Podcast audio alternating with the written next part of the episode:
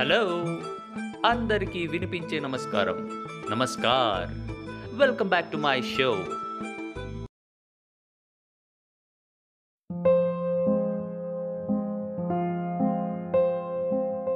కోటి భావాలు పలికిన తెలుగు. కోట్ల హృదయాలను కొల్లగొట్టేటి నా తెలుగు. కొంగు బంగారం నా తెలుగు. కోరి కోరి వినుగోరు సాహిత్యం నా తెలుగు. కొలిమినిప్పుల వేడి పొగరున Telugu?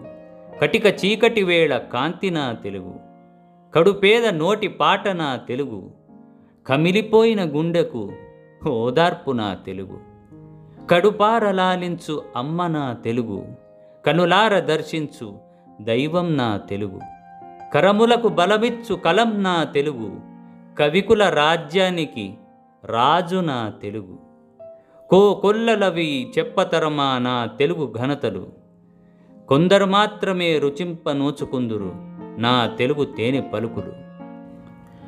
Like many stories this one starts with guilt as a was leaving home for Mumbai to start life as an aspiring writer and budding standup comedian my father gifted me Mahaprasthanam The Great Journey to a New World, a collection of poems by the Telugu leftist poet Sri Sri. It was a symbolic gift meant to ensure that while I pursued my dreams, I didn't forget my roots. The loaded gesture would have been poignant had my Telugu vocabulary not been so abysmal.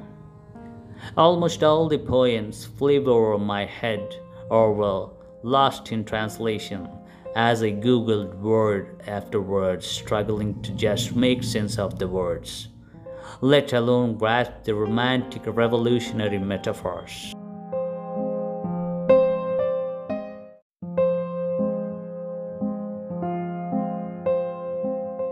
While growing up, I learned little about the literary stalwarts and milestones of Telugu literature.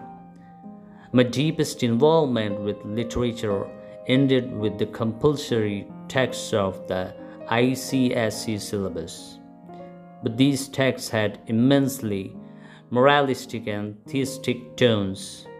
One was a book about miscreant children who escaped from the Camper Island that Lord Vishnu resided on, and the other was summary of Gandhi's autobiography using archaic language. When a grueling board exam that lasted near two and a half hours came to an end, so did my engagement with Telugu literature beyond colloquial usage.